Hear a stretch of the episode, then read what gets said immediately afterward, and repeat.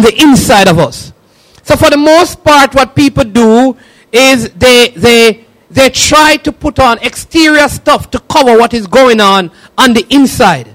And many times you can tell the state of a person's heart by how they look on the outside. But many times our attire, how we carry ourselves, it is in an effort to hide the real deep issues on the outside. God, however, works differently. He wants us to be dressed up on the inside. So that which we project on the outside will be a true reflection of God Himself, regardless of life circumstances. So in this world we live in, they say image is everything. Image is important. People determine who they date based on image. Who they marry determined is determined by image. Who they listen to is determined by image. People base a lot of their life decision on images that they see. And that is why when people are trying to sell us stuff, they don't show us the, the fine details. They project a particular image that meets and appeals to something in us, and then we make the purchase, only to find out that what is beneath the fanciness is not really what we were looking for. Dressing for success and conveying a positive impression are what people are most concerned with rather than overhauling of their hearts. Quite often, though, our image doesn't live up to the reality of our lives. So the image of our life is different from the reality of our lives. A lot of people look up rich, but in reality, them broke. A lot of people look good. My friend used to say, boy, they used to call me Beanie. They said, Beanie, the girl look good from far. But she far from good looking. Because many times you see the pretty face don't necessarily mean there's a pretty character beneath the pretty face. And sometimes you see, I'm going to use a new word, an unpretty face, it doesn't mean that the character is not good. But most of our life decisions are based on outward projections and not the inner parts of a person's heart and life. God says, while men look at the outward, I, the Lord, look at the heart of men. We need to be more concerned with what Im- inside our hearts than the image we project. So today I want to explore what the Bible says and how it's God's desire to give us the desires of our heart. And that may well be because it's out of the heart that the issues of life flows or happens. So I want you to notice that in our passage, David tells us three times not to fret. Now, fret is not a word that is used um, often in these days. You don't hear people say, Why frettest thou? But if you put it in our modern day language, we would say something like, Why are you getting so frustrated? So people don't use fret, but people say, Boy, I'm very frustrated. I mean, people frustrated with marriage. They were single and they were frustrated. They get married, they, they are frustrated. Then they get divorced and they are still frustrated. All right, they get remarried and they still get frustrated again, and they plan to get divorced again, and they will still be frustrated. People have no kids and they get frustrated. When they have kids, they get frustrated. They send them to college and they are gone and they are frustrated. They have a job and they are frustrated. They leave the job and they are frustrated that they don't have a job. They get a next job and they get frustrated again, only to leave the job and be frustrated.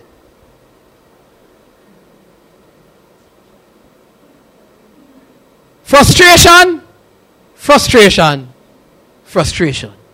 The truth is that life is frustrating, which is something I think all of us this morning can agree with. Amen? With all these longings and desires, but due to life circumstances, they aren't coming out the way we hoped or wanted. So we all have these longings and we have these desires. But due to our life circumstances, these things are not coming out the way we hoped or we wanted. Many of us thought, like, by age 30, I should be married. I should have my kids already, completed my master's. I should have my own house and have my own car because I want to get into early retirement. You're like 48 right now when you're just getting married. All right, and you're hoping now that, boy, miraculously, God, God, do a Sarah in me.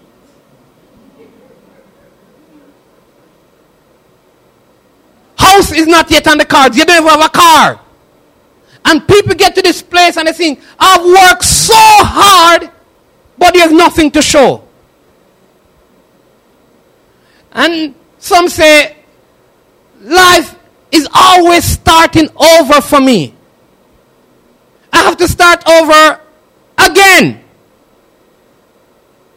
Then the day you say that, you turn on your radio, and the first song you hear is starting all over again.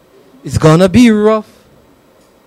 And they said, Could this be my flesh? Or is it the Spirit of the Lord that is confirming something in me? These unfulfilled desires foster frustration. But Solomon, the wise one, puts it very good for us. And if we take his word, we'll understand. He says this in Proverbs 13, verse 12 Hope deferred makes the heart sick. But when desire comes, it is a tree of life. In other words, when you hope for something and desire something and it happens, yes, great joy comes. But when there's a promise and the promise is unmet, it makes your heart sick. I used this example this morning in the first service, and let me share it with you again. Imagine your friend says to you, You never beg them nothing, you never ask them for nothing, them just pluck you out because the Spirit of God lead them. And they pull you out and say, Listen, next week, me have something special for you. And you want to know what? No, man, that, me can't tell you yet, man. So please tell me, well, you know that, bless you with a little thing, man. Me get a little breakthrough, and me go give you a thing. I mean, right in your head, you start thinking, wow, me can buy me new flat screen right now, smart TV. Maybe me can go shopping and buy something. The grocery supposed to full up. And then two weeks time, you go back to them uh, and you say, hey, listen, me realize that this is day number 15 and you say two weeks, you know, come me make sure me never count it work days. Me just give it the full two weeks. A day 15, no, I'm not hear from you. Oh, jeez, man, no, sorry about that. Me never remember to tell you, say, boy, something came up, you know, so me just go put it back a little month from now. So check me back in a month's time. And you know you have to go a nice. Yeah, man, we know how things come on. Yeah, man, me check you back in a month time because you can't show no bad face because I get you, I get. You go back in a month's time and they say, boy, me I tell you, you know that, boy, boy, me I tell you, I didn't really know, you know that, my auntie, cousin, sister, brother, down, you remember the one where they live down so? You know, so she pick up sudden illness and all a sudden she dead. And then funeral are going and boy, I don't, I can't help you again. And all of a sudden, you say, hey, you see, never one thing, mommy just, hey, I try not to know. Hey, you get vexed in your heart. You do, listen, you see them? I mean, you know, when they just made the promise, you were very close to me, you wanted to hug them. Like now, when you see them, bless the Lord, oh my soul. You, you know, in other words, because it has been deferred, it make your heart sick. It make you feel like, it better anybody tell me nothing. You can promise man, promise a comfort to a fool. A fool you take me for. You, you don't really tell them that, you know, but you're cussing in your heart. It says, when hope is deferred, it makes our heart sick. But when desire comes, it's a tree of life. And then here in our passage, King David says, listen, delight yourself also in the Lord, and he shall give you the desire of your desires of your heart. But with everything that goes on in life, all the problems and frustration, this is where our faith meets the promises of God. We know as believers, we are to trust in verses like this. But for the most part, behind our smiling faces and exterior images lays a frustrated interior of unfulfilled desires. If all of us were supposed to be opened up, you'd see Boy, I, I wish that this was this way. Unfulfilled desire. So, how are we to reconcile that? God wants to give us the desires of our hearts, but we haven't yet received them. The answer to this is found in the next two verses. And I want you to look at them slowly. Verse 5 says this Commit your ways to the Lord, comma. If they're putting up on the screen, you will see it. Come on, tell the person beside you, commit your ways to the Lord. All right, do you get it? Just if you get it, say yes. I don't sound like somebody you get it. I want you to read it again and tell me if you get it. If you don't get it, it's all right. It says, commit everything you do to the Lord. Let's use that version. Commit everything you do to. All right. Do you get it? All right. Trust Him and He will help you. So let me break it down for you. Let me break it down. Just in case somebody don't get it. Don't put your confidence in men to do it, in people to do it, in the system to do it. You see, the person who promised you something, don't trust the promise sayer, trust the promise keeper. The promise keeper is God. So when it comes on to your marriage, don't trust your husband to keep it. Don't trust your wife to keep it. Trust the promise keeping God. Because when men fail, God will not. When men become unfaithful, God remains faithful. The problem is too often we commit our ways to people and then we get disappointed. The scripture is saying there's only one person you need to commit your ways to, and it is the Lord. He says, trust also in him. The King James Version, New King James says this He shall bring it to pass. It's a capital H E in the New King James, and it means that God will bring it to pass. When you commit your ways to the Lord, God will bring those things to pass. Men may not, but God will. Men may fail, but God will not. He will bring it to pass. It goes on and says, but let me just break this down. But what is God going to bring to pass? You have to read verse 6. Because when we say he will bring it to pass. Here is what we think. That the first thing that God is going to do is to give us the things we want. So if we pray and say, God, give me a car, you know what the first thing we believe God is going to do? That God is going to give us the car, don't it? You know what God does? Verse 6. He shall bring forth what? No, uh, you have to put up the New King James Version for me, please. I use in the New King James. Ah, there we go. He shall bring forth what? So the last verse ended, and he shall bring it to pass. This verse is explaining to you what God is going to bring to pass. He's not bringing the car to pass first. God is too wise to give you the car before you get God. Let me say that again. If God ever give you the car before you get him, you're gone with the car and left him. Come on, just tell the person beside you, God is smarter than you. So God is going to establish his righteousness first. For the scripture says, seek first the kingdom of God and what? And after that, things get added. So he says, I'll bring forth your righteousness as the light and your justice as the noonday. In other words, God wants to get God things done first before you get your thing done. So if you want it from God, the first thing you need to do is to God do what you want to do in me. Because when God is done with that, then God can deal with you.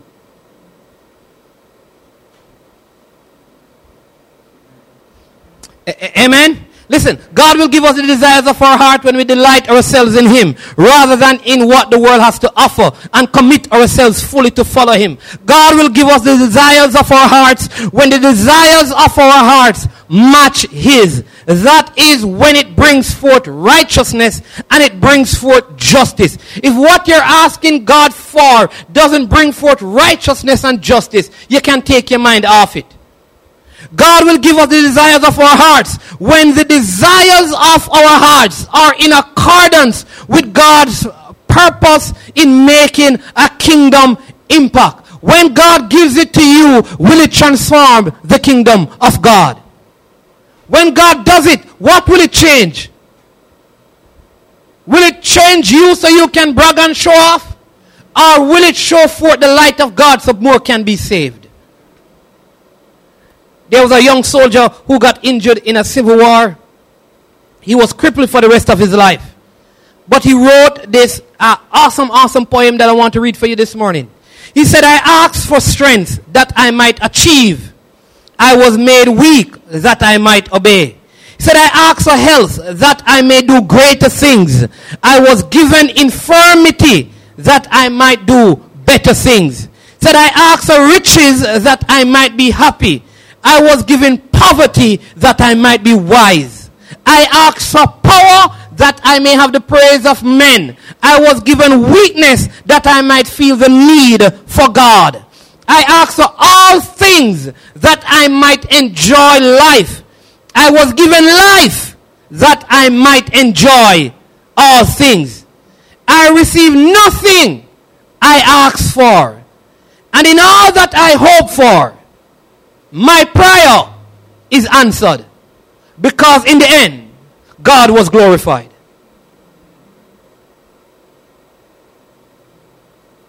Don't know if you know this German pastor named jo- Joachim Neander. He wrote this hymn that they sing it like in the Methodist churches Praise to the Lord, the Almighty. And in the first refrain, he praised the Lord for his health. He praised the Lord for his salvation. But in the second refrain, he said some words that I want to read to you. And he wrote this while he was actually on his deathbed. He said, Praise the Lord, who over all things so wondrously reigneth. Shelter thee under his wing.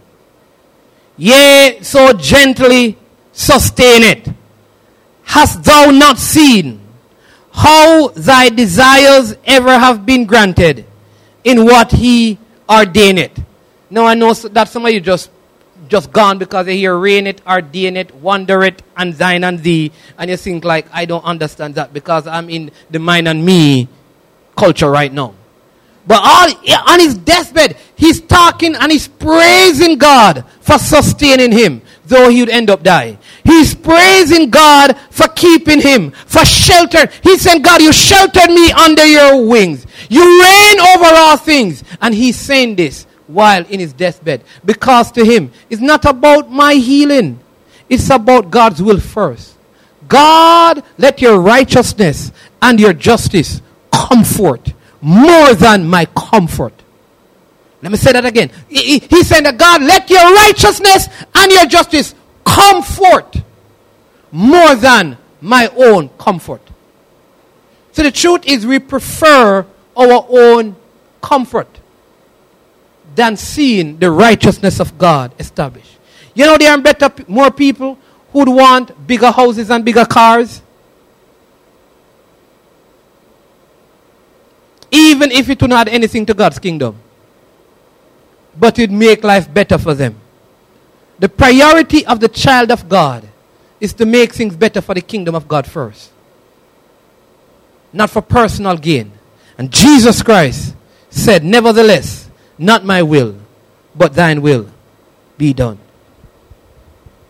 Amen? See, God grants desires of our heart, but not always in the way we want. Rather, it's in the way God ordains. So his righteousness can shine through us to this sin darkened world. Yet in this psalm, David says there's a measure of frustration that happens because of the injustices we see.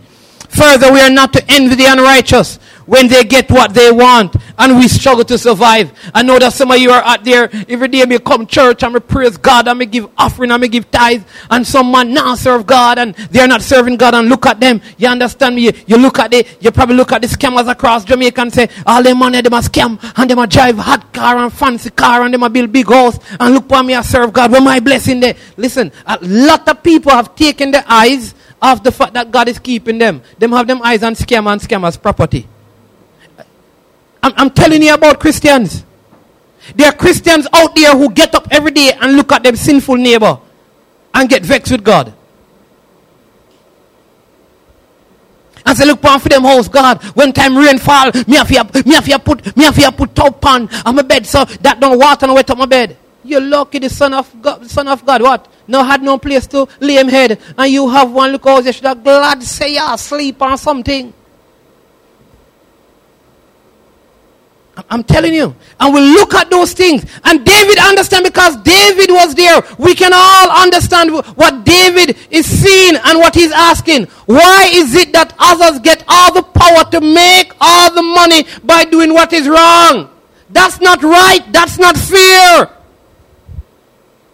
But even in this, the Lord says to trust Him, even when we don't understand. Yet we are frustrated. God tells us to wait patiently when others get what they want. Come on, tell a neighbor. When you see other people being blessed, just keep waiting. Come on, tell them, listen, see when I get blessed, don't get vexed. Just wait because you could be next. Your vexation will lead to your frustration. And if you start getting frustrated, you're only delaying your own blessings. They, they say this way, listen, if your neighbor, if your neighbor has been blessed, it's time to rejoice. It means that God is next door. Amen? And if he's next door, it could be your door that he knocks on next. It's time to rejoice. If the person beside you has been blessed, it's not time to get vexed.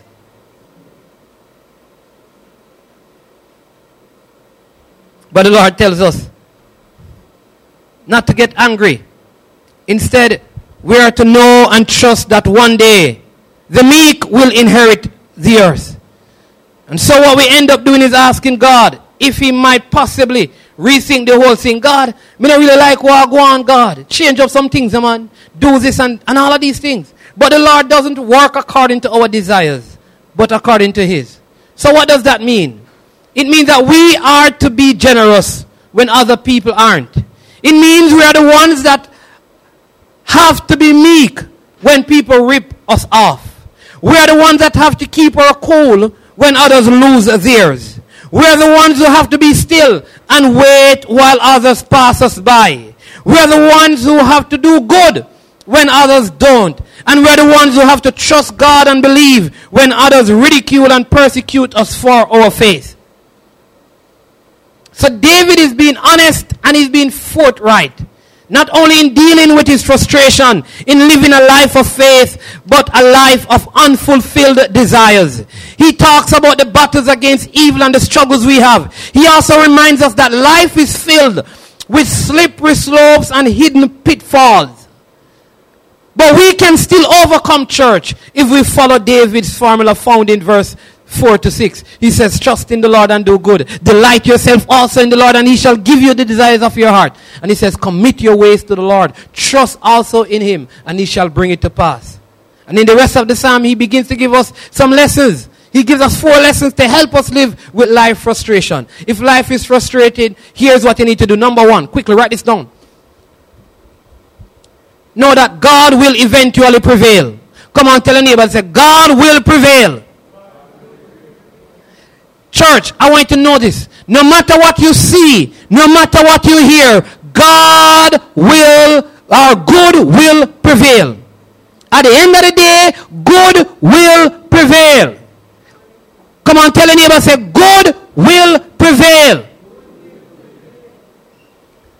Pastor, where is that? It's right here in front of us, verse 12. The wicked plot against the godly they snarl at them in defiance. But the Lord just laughs, for he sees their day of judgment coming. Verse, verse 14. The wicked draws their sword and string their bows to kill the poor and the oppressed, to slaughter those who do right. But their soul will stab their own hearts, and their bows will be broken.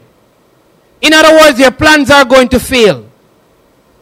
So the scripture said, the Lord eventually evil and wickedness will fail, while goodness, righteousness, and meekness will prevail. People of God, hold on. Continue to believe. Continue to delight. Continue to commit. Because goodness, righteousness, and meekness will prevail. In fact, verse 13, the Lord will end up laughing at those who devise such evil because he sees the end and know what's in store for them. God knows that that is just for a time. So hold on. This is the same thing we see the Lord doing to those who plot against himself and the Messiah. He, you see that? I mean, they thought that the devil must have thought Jesus being crucified was the end. He didn't realize that it was just a new beginning. That the death of Jesus and the resurrection of Jesus led to the salvation of many. In fact, Psalm 2 verse 2 and 4, it says, the kings of the earth rise up and the rulers band together against the Lord and his anointed. It means that there are people plotting against you, people plotting against me, people plotting against the kingdom of God. But then verse 4 says, the one enthroned in heaven laughs. The Lord scoffs at them. He's already saying that, listen, what kind of nonsense that? What you think? When they can't, when they can't prevail. It's just for a moment, people, because good will prevail. I want you to encourage your neighbor because there are many people who are giving up. They are thinking it's a waste of time to live the life of faith. Encourage somebody. Come on, put your hand on the shoulder and say, I want to encourage you this morning. Keep on doing good because good will eventually prevail. And I know it's been 10 years, but it will eventually prevail. I know it has been 20 years and you wish you could be better off, but at the end of the day, good will prevail good will eventually prevail because the Lord will eventually prevail. The second thing I want to encourage somebody and tell them this morning is, is, is this God will eternally triumph. Simply put, it means that God is winning and God is going to win.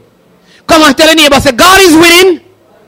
Uh, come on, point at them and say, You are going to win. Come on, come on, just point and say, In fact, let me encourage you. Say, In fact, let me encourage you. Right now, you are winning. I, I know that because if God is winning and I am on God's side, I am winning. It may not look that way, it may not feel that way, but God causes me to triumph. Psalm 30, verse 18, because I, I like to put scripture to what is being said. Day by day, the Lord takes care of the innocent and they receive an inheritance that lasts forever. Come on, lift your hand and say, I'm me that Jesus. Oh, I, I, love this. Verse 19, verse 19. There will not be disgrace in hard times. Say, I'm me that Jesus. He says, even in famine, they will have more than enough. Say, I'm me that Jesus. Verse 20. He said, but the wicked will die the Lord enemies are like flowers in a field. They will disappear like the smoke. You understand what is happening? God says even in adverse circumstances, the children of God will have it good no matter what. Because all things work together for good to those who love God and are called according to his purposes. Joseph said to his brothers, Brethren, get up off the ground. You meant it for evil, but God has worked it for my good because God will eternally triumph. This is a statement of faith. While we haven't yet experienced the end of days, we know that the end of days is at hand. And at the end of days are in the God hands. They are not in ours. It is in the hand of the Lord. Listen, whatever you're going to just this. It's in the hand of the Lord. The devil who deceived them was cast into the lake of fire and brimstone where the beast and the false prophet are. They will be tormented day and night forever and ever. That's Revelation 20 verse 10. Talking about what God will do. Listen, there is no victory for evil. Evil cannot win. Let me tell you something. For the, for the devil to win anything, God has to lose. And God has never lost a battle. Never. It means that no matter what you see, devil can't win. People, don't be fooled. Let nobody tell you that the devil is winning in Jamaica. No devil ain't winning. God is forever victorious. I want you to get that. Don't let no false prophet tell you that the devil winning. The devil can't win nothing. He's already defeated. He's fighting a losing battle.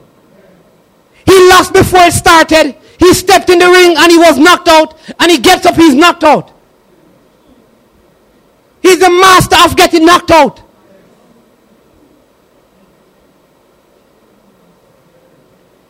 So in the end, the Lord will triumph. But not only at the end of days, but also in the horrible and difficult days we face right now. So Jesus says this in John 16 verse 33. These things are spoken to you. Come on, tell a neighbor, say, to you. Come on, tell him, you have to tell him, you have to tell him with conviction, say, this is for you. Tell him that God, God put this in the Bible for you. Hey, listen, he says, that in me you may have peace. You to tell him what God tells. Listen, said this, this, God said, I have spoken, these things are spoken to you. And God is saying this, that in me you may have peace. In the world you will have what? So he told you, before he told you you will have tribulation, what he said? Before tribulation come, what you have before tribulation? I'm, I'm telling you, people it done. In other words, God says, listen, me I will give you the victory and then me I will tell you what you're going to fight. The victory is peace in me because you're going to have some tribulation. God don't give you tribulation and then give you peace. God give you peace for your tribulation. I, I hope you're getting. Come on. You see, some of us are trying to get peace in tribulation. You got your peace before the tribulation. Look, isn't that what the scripture says? That in me you have peace. It didn't say you will have tribulation in this world and then you have my peace. He says you have my peace because you're going to fight against tribulation. Watch this. He says, not only that, he says, be of good cheer. Come on, tell the neighbor, say, don't worry. You know the rest of it. I don't have to tell you what to tell him after that. Don't worry. Yeah, yeah. Be of good. In other words, if you have peace, there's a good tribulation in the middle. It's a sandwich, you know. You have peace at the top, tribulation in the middle, but good cheer at the end. Come on. Come on. So at the end it's going to be good. In the middle it's going to get bumpy, but it's going to have a good end. He says, and then he says, you know why all of this? I have overcome the world. So Jesus has overcome and he will make us overcomer in him, through him, and with him. We can take that to the bank and we can get it cash. I can't go under because I have the overcomer in me. I'm overcoming. Listen, I know you don't believe it. I know it, it, it, look like me get beat up. But don't worry yourself. I'm not being beat up. I'm overcoming. Hallelujah. The, the, the, next thing the scripture teaches us from the psalm is that grace will continually flow. Come on, tell the neighbor, say, God's grace is flowing right to you right now in what you're going through. Jeez. It means that there's a flow of God's grace that goes to the believer. Grace for what you're going through. Grace for what you're experiencing. Watch this in, in verse 23. Right? Remember, when you get there, you have to say, Amiza, you know. The Lord directs the steps of the godly. Hallelujah, hallelujah. Getting it, sister. Come on, come on, work, work with me. He delights in every details of their lives. Though they stumble, they will never fail. For the Lord holds them by the hand. Once I was young and now I'm old, yet I've never seen the godly abandoned or their children begging for bread. Come on, clap your hands Jesus. I want you to understand what the scripture is saying, people.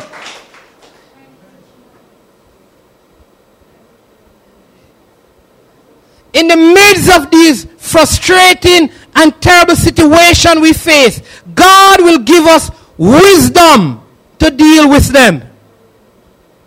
There's a, a, a grace flowing that gives you wisdom to go through what you're going through, to deal with what you're going through. Come on, tell a neighbor, say, with Jesus, you have this luck. You know what Jamaicans say have it luck?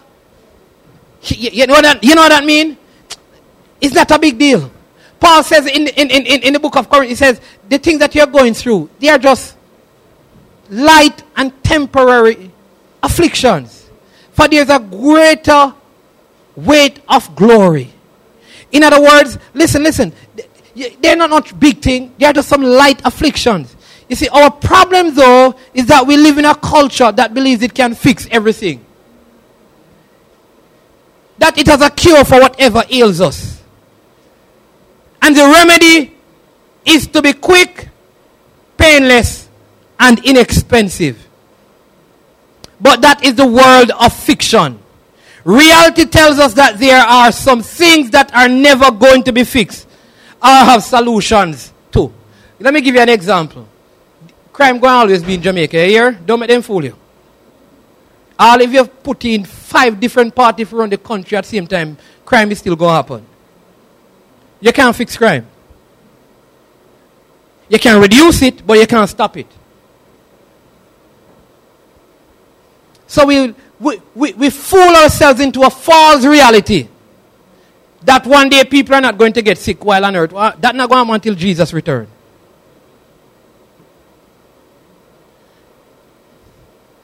So I have a new thing.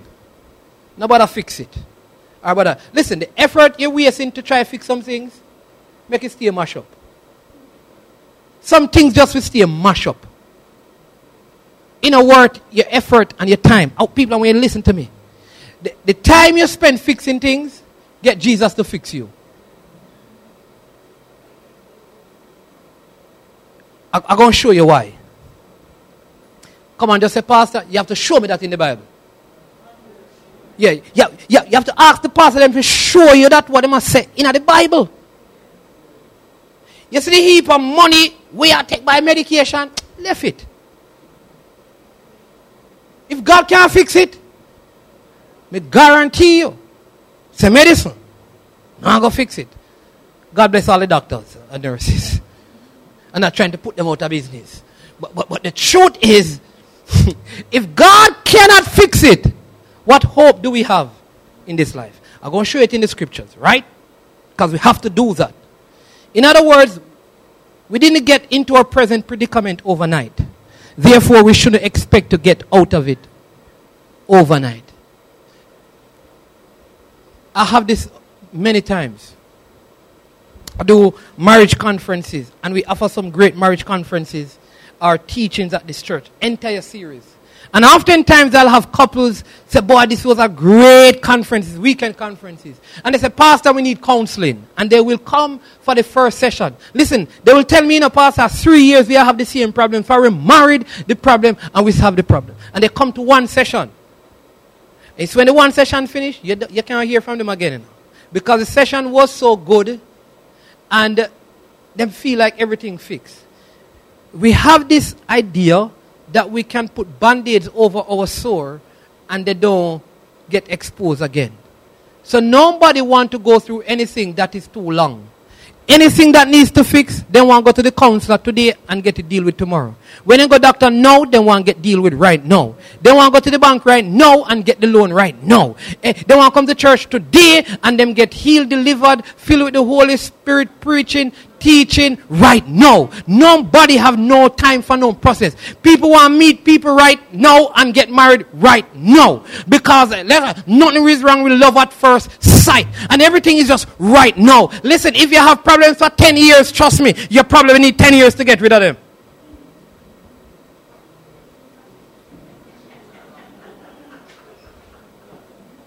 Ten years of problems can be fixed in 10 seconds.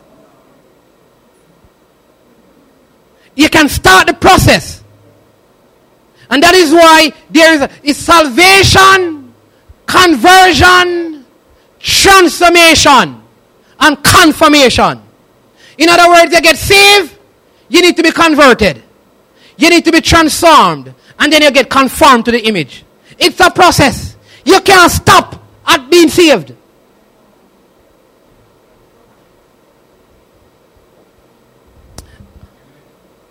So instead of asking God for a cure, maybe we should be asking God for grace to carry us through so that we can live in whatever situation we are facing. This is what the three young men did. Shadrach, Meshach, and Abednego. They found out when they were cast into the fire furnace. Right? They weren't delivered from the furnace. They were delivered through it as Jesus was with them the whole time. Listen, God need to be with you. And if God is with you, you're going to make it through.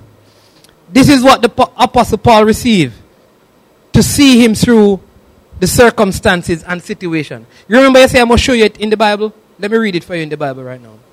I plead with the Lord three times that it might depart from me. So what Paul had something that he prayed a minimum of three times that God would take away. Right? That's what he said. Right? I pleaded with the Lord three times, meaning I prayed, I pleaded, I begged, I asked, I requested that it might depart from me. Him say, Lord, remove it. Lord, remove it. Lord, remove it. Then he said this. And he, the Lord, said to me, My grace is sufficient for you. Come on, tell a neighbor, you don't have to fix nothing. God's grace is sufficient for you.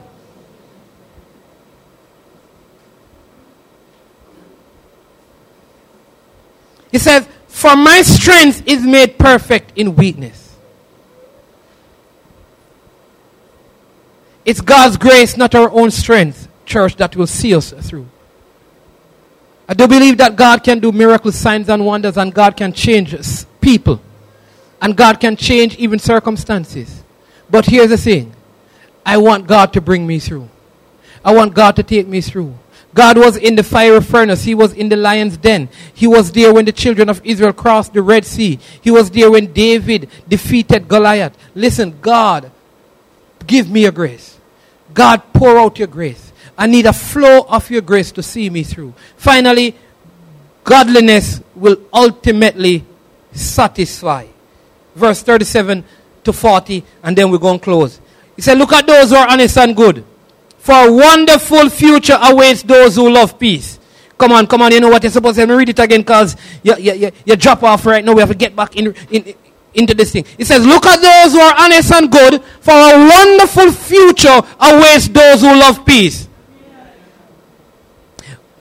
Hallelujah, hallelujah, hallelujah. I I mean that. The scripture continues and says, But the rebellious will be destroyed. They have no future. It says, The Lord will rescue the godly. He is their fortress in times of trouble. Uh, yeah, you're getting it now. All right, the final verse. The final verse. You need to give a big shout when you're going to say this one. The Lord helps them, rescuing them from the wicked. He saves them, and he find shelter, and they find shelter in him. Hallelujah. So living a godly life will be far more satisfactory than any other life. I'm telling you, church, no matter what the world says, no matter what you're seeing, the godly life is the best life. Even while evil may succeed in its plans, we must believe that not only will God eventually prevail, that God will eternally triumph, that God's grace will continually flow to us, but that living a godly life will ultimately satisfy. In fact, Solomon said, living a life of pleasure, living a life of prestige, living a life of power will only end up being utterly and totally useless and without meaning. Solomon said at the end of the day, if you want pleasure, prestige, and power, you have all of that, you're going to find out that it's all meaningless. It's useless. He says in Ecclesiastes 1 verse 2, meaningless, meaningless, says the preacher. Utterly meaningless. Everything is. Can you believe it? Uh, somebody tell me one day if Solomon not really feisty as Jamaican would say. You can't see people work so hard to buy them nice house, have them nice car, and you can't talk about it meaningless. You understand me? You know in Jamaica I say you could have bright. You, you can't see me work so hard. You know ah, you, you know why it's meaningless? Because you could be here today. and gone tomorrow. And the house that you work hard for build, a bird living there. I always tell people, listen, my, uh, uh, my wife don't like when I do this. But yes, when I go anywhere, I tell people, I'm not dying leaving anything new and unused and untouched. That belongs to me. When I buy it, I wear it same time. So when I'm going to shop for clothes, I wear things that I can change because if I buy something nice, when I leave out of the store, I'm supposed to put it on just in case anything happen. I wear that. Hey, listen, I'm not saving up no plate and no cup. If me don't need it, me don't buy it, and if me buy it, me ever use it.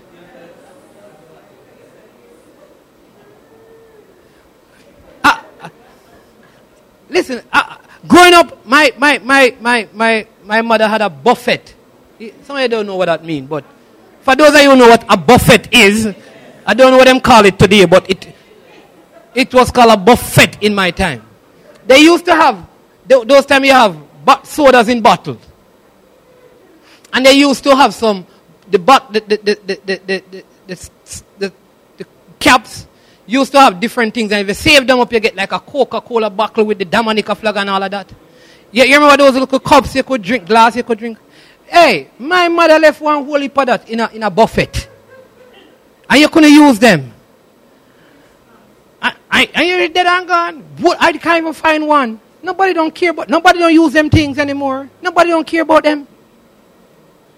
You have your nice sheet set, you have it put up so you know use it, you save it. For what?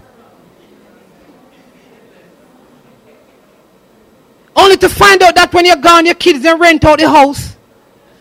And guess what? The people that will come there say, What am I old thing in here? Your brand new stuff. The point is, it is all meaningless.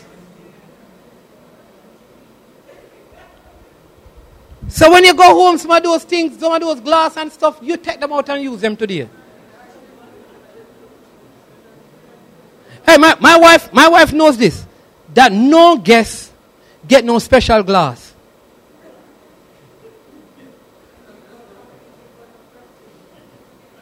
In my house, the special treatment is for the people. You're a guest. You get a. We, we ain't saving up special stuff for you. May I tell you from now? In fact, here's what we are going to do.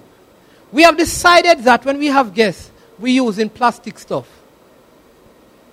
Disposables. Because when you're gone, me have no time to wash.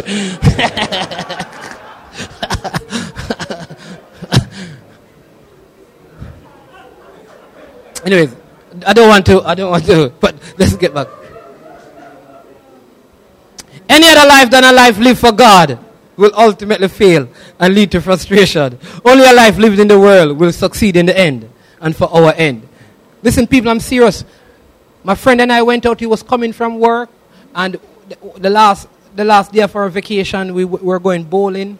And this is what they do. So many of the people that he came into the store, he bought a sh- shorts and a shirt. He went into the changing room. He put it on. He put on the shirt. He took the old stuff that he had on and he put it in a bag. He bought a slippers and he put it on. And, and he they bought some lotion, he used it on his hand, he bought a little cologne, spray him up, and him gone on date. Because he ain't going home.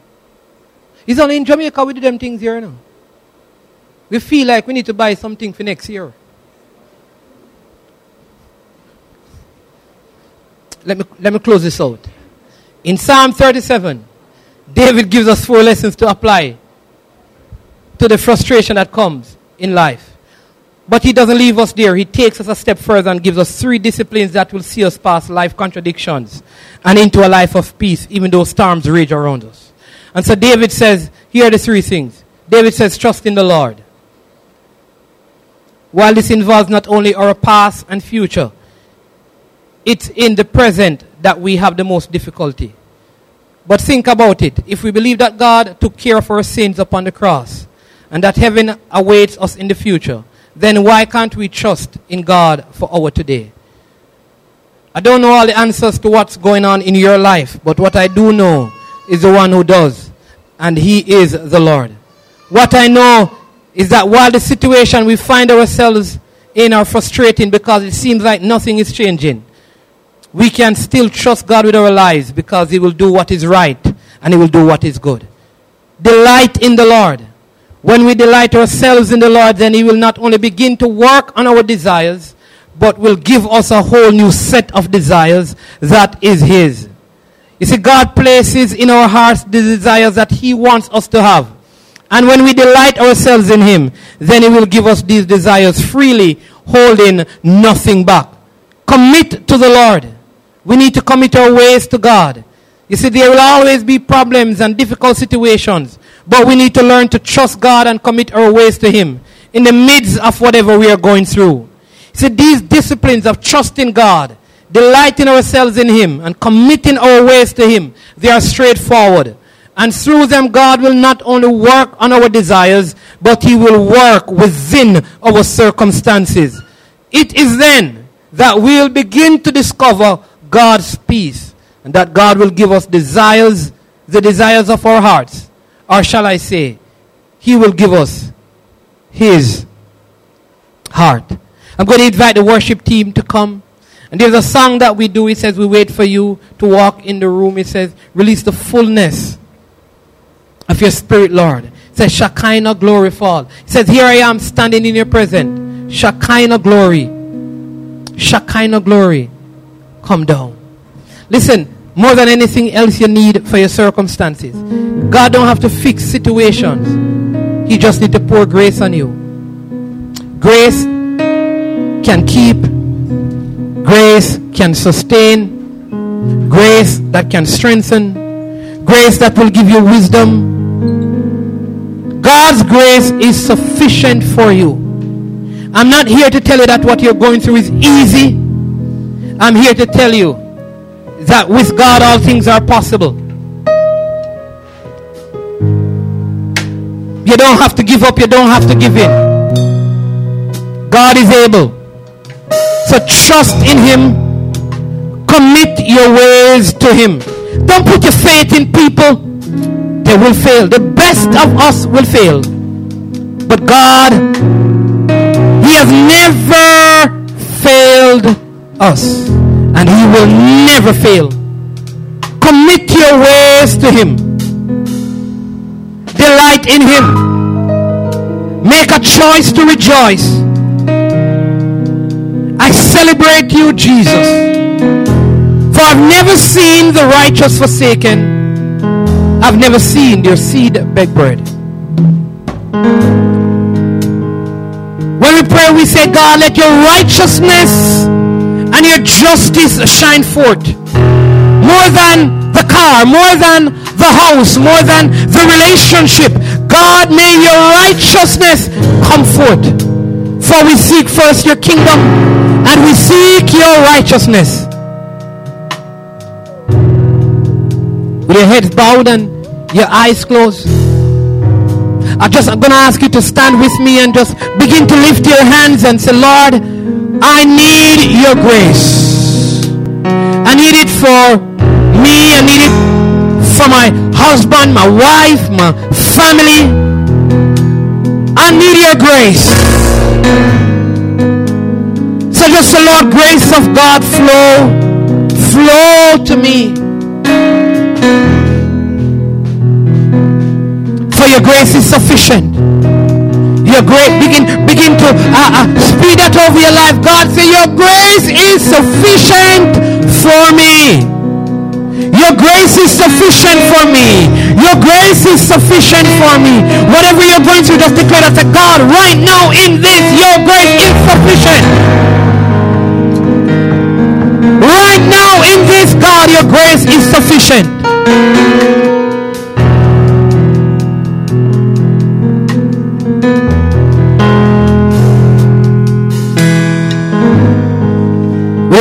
said, just the Lord, not just your grace, but God, I am overcoming. I am winning. For I am on your side. And you are triumphant.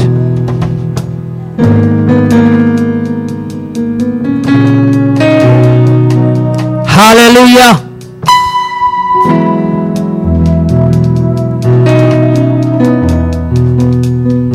Come on, say, God, I thank you that good will eventually prevail. Come on, just say, Lord, my faith is not in vain. My godly living is not in vain. Keeping my integrity is not in vain.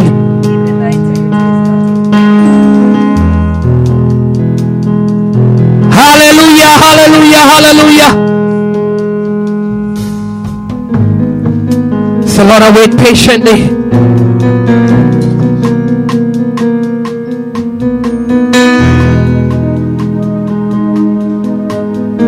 Hands lifted. Here we are standing in your presence. Here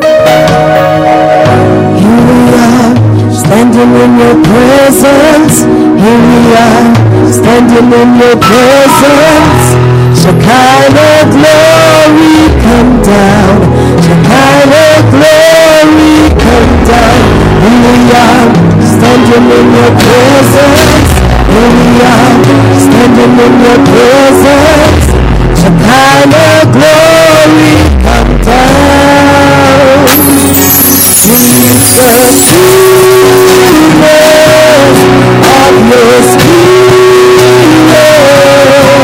spirit.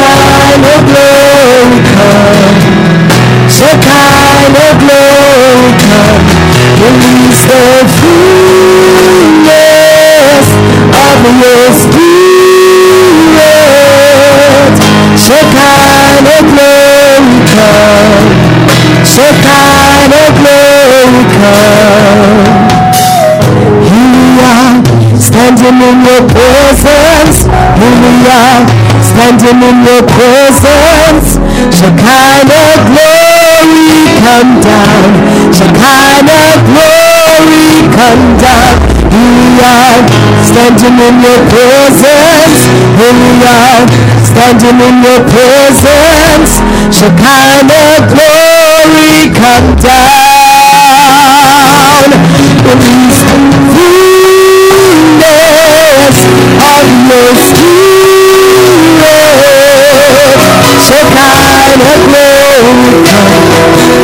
Shekinah glory come. Release the fullness of your spirit.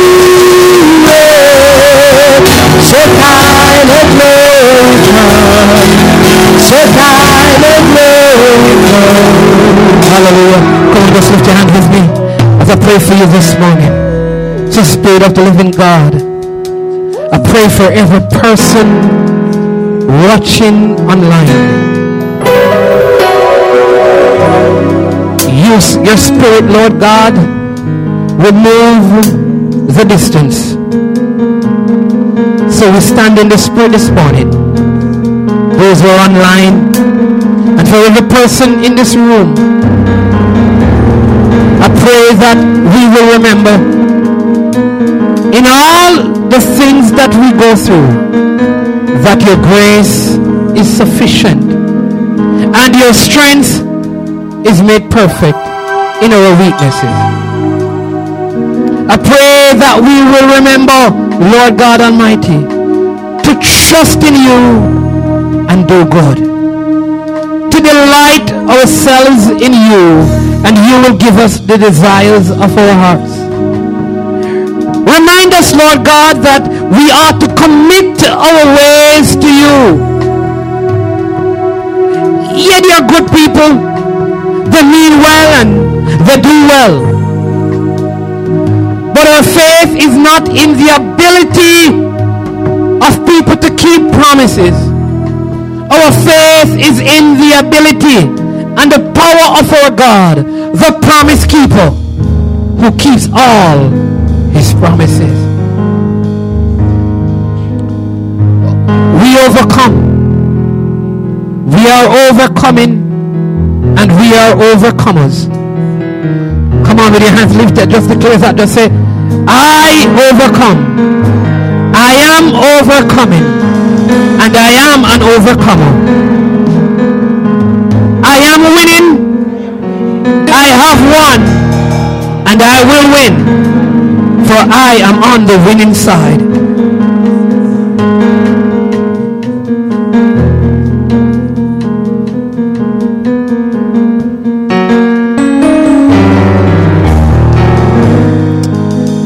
Lord, we leave all the fixing to you.